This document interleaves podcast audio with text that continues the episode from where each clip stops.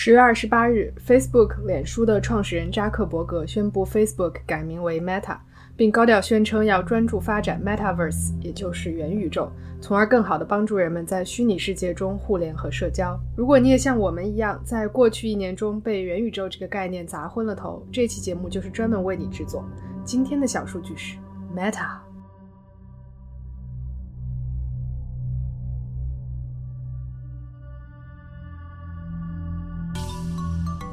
大家好，这里是小数据和玄，从小数字看大世界。我是小何，我是小璇。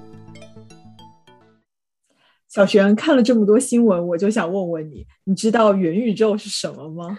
哎，仿佛知道又仿佛不知道。我第一次认真思考这个问题，还是在大概一个月前，我爸微信上给我发了一篇元宇宙的文章。我认真拜读之后，其实没怎么看懂，就就觉得我爸还挺潮的。是的，元宇宙这个词最近真的是非常的热门。我看了不少文章分析呢，它到底是真的有用途，还是只是一个概念的炒作？但是在分析利弊之前呢，我们好像连元宇宙是什么都还没有搞清楚。所以呢，今天我们打算帮至今对这个概念还有一些模糊的听众科普一下。当然，如果你已经是元宇宙的高端玩家了，也欢迎你继续听下去，然后给我们留言指正。咱们先说说这个词儿是怎么来的吧。它最早起源于美国小说家 Neil Stephenson 在一九九二年发表的一篇小说《雪崩》，这是一部科幻小说。在一次世界性的经济崩溃之后，美国联邦政府财力大幅缩水，管理社会的权力落入了很多的大型公司。在这种无政府资本主义的设定下，人们越来越多地使用在线加密货币进行交易，以此来规避税收。美国政府的税收缩水，入不敷出，开始超发货币。造成了超级通胀和全球范围内的混乱和难民潮。总之，这是一部包罗万象的小说，脑洞很大，甚至有一点迷之影射时事。小说中的虚拟交易呢，是一个在叫元宇宙的系统当中完成的。这个元宇宙呢，有点像一个大型的多玩家线上游戏。如果你看过二零一八年的《头号玩家》和最近的《失控玩家》这两部电影，应该对这种设定非常的熟悉。玩家呢，戴上高清的 VR 眼镜之后，会进入某个星球上面一条漫长的街道。街上的虚拟地产呢，是归一家公司所有的，玩家可以从这家公司买地，然后自建住房。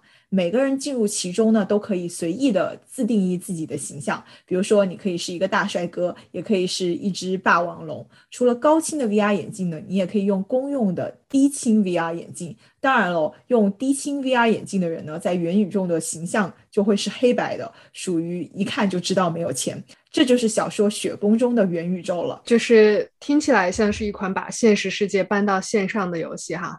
呃，也不知道我都去元宇宙了，为什么还要买房，而且还要歧视戴低清眼镜的黑白人？不过现在资本市场热炒的元宇宙是比小说当中的描述更抽象的概念。扎克伯格在前几天长达八十一分钟的演讲中说，元宇宙是像曾经的互联网一样，具备超强颠覆性的技术。我们想想，互联网行业就会意识到它可能有一个底层的技术和概念，但是在这个基础上可以有各种各样的玩法。是的，当下的元宇宙呢，更像是很多新兴技术的合集，包括加密货币、区块链、NFT、线上多玩家游戏平台这样的软件。也有 VR 装备之类的硬件，这些都是发展中的技术。加密货币大家应该都是很熟悉的，比较有名的是像比特币、以太币这种，以及被马斯克带火的狗狗币。你可以把它想象成虚拟货币。区块链呢，可以想象成是一个去中心化、记录不可篡改、也不能丢失的数据库。它最大的优势呢，就是交易的发生不需要像银行这样的第三三方来靠信用背书。相对这两个已经。炒了几年的概念来说，NFT non-fungible token，也就是非同质化代币，更新一点。它跟加密货币有一点相似，但不同的是，每一个 NFT 都是独一无二的。目前在虚拟世界中，主要被用作电子资产的所有权认证。比如说，今年八月，NBA 的球星库里就花五十五个以太币，在当时差不多是十八万美金的价格。买了一个猿猴动漫头像的 NFT，然后把自己的推特头像换成了这个大猴子，当时也引起了一波热议。嗯，接下来就是线上游戏平台了，这可能也是元宇宙技术当中最接近电影和小说里面描述的一类了。这个领域的当红炸子鸡呢是 Roblox。玩家可以在平台上编写游戏给其他的玩家玩，进入平台本身是免费的。玩家在创作自己的游戏的时候，可以随意的添加付费产品。所以在这个平台上呢，你既能花钱，也能够赚钱。在 Roblox 上创作和交易都是虚拟的产品，比如说像游戏的皮肤啦、装备啦，呃，而交易呢是通过平台上的虚拟货币 Robux 进行的。这个平台平均每年呢会出现两千万个新游戏。到二零二零年的八月份，Roblox 在全球范围内已经拥有了一亿六千多万玩家，其中呢，来自美国的玩家有一半以上是十六岁以下的青少年。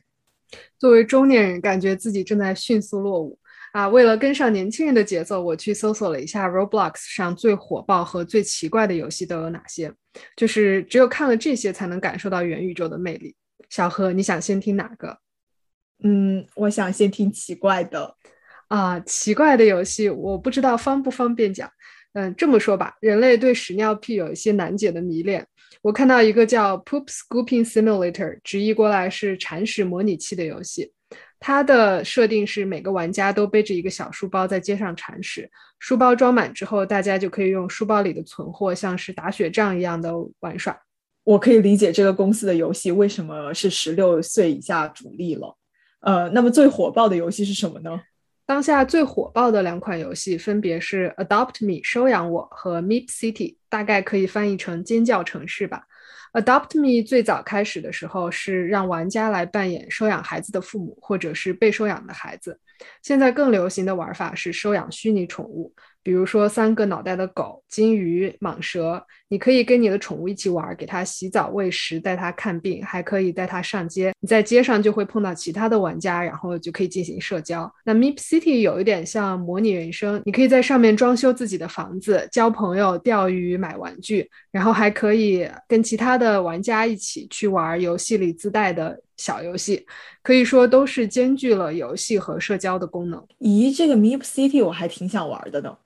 嗯，可以想象这样的游戏平台，再加上 VR 设备的加持，以后可以有多火爆了。说到 VR 的设备呢，这就是元宇宙的最后一环硬件了，VR Virtual Reality 虚拟现实技术。有一点像 3D 眼镜，但是呢更先进和多元。理论上的一套 VR 系统可以提供视觉、触觉、听觉，甚至是味觉的虚拟体验。当然，目前主流的还是提供了视觉和听觉体验的头戴式的设备。主要的玩家包括 Oculus 以及像索尼、HTC 这样的老牌企业。根据 Statista 的分析预测，这一个市场的规模呢，今年有将近五十亿美金，到二零二四年可以增长到一百二十亿美金。是的，这就是目前已经萌芽的一些元宇宙相关技术了。小何，如果这些技术都成熟了，你想用它们做什么？最想，我最想用它体验一下物资无限、永远没有供应链问题的世界。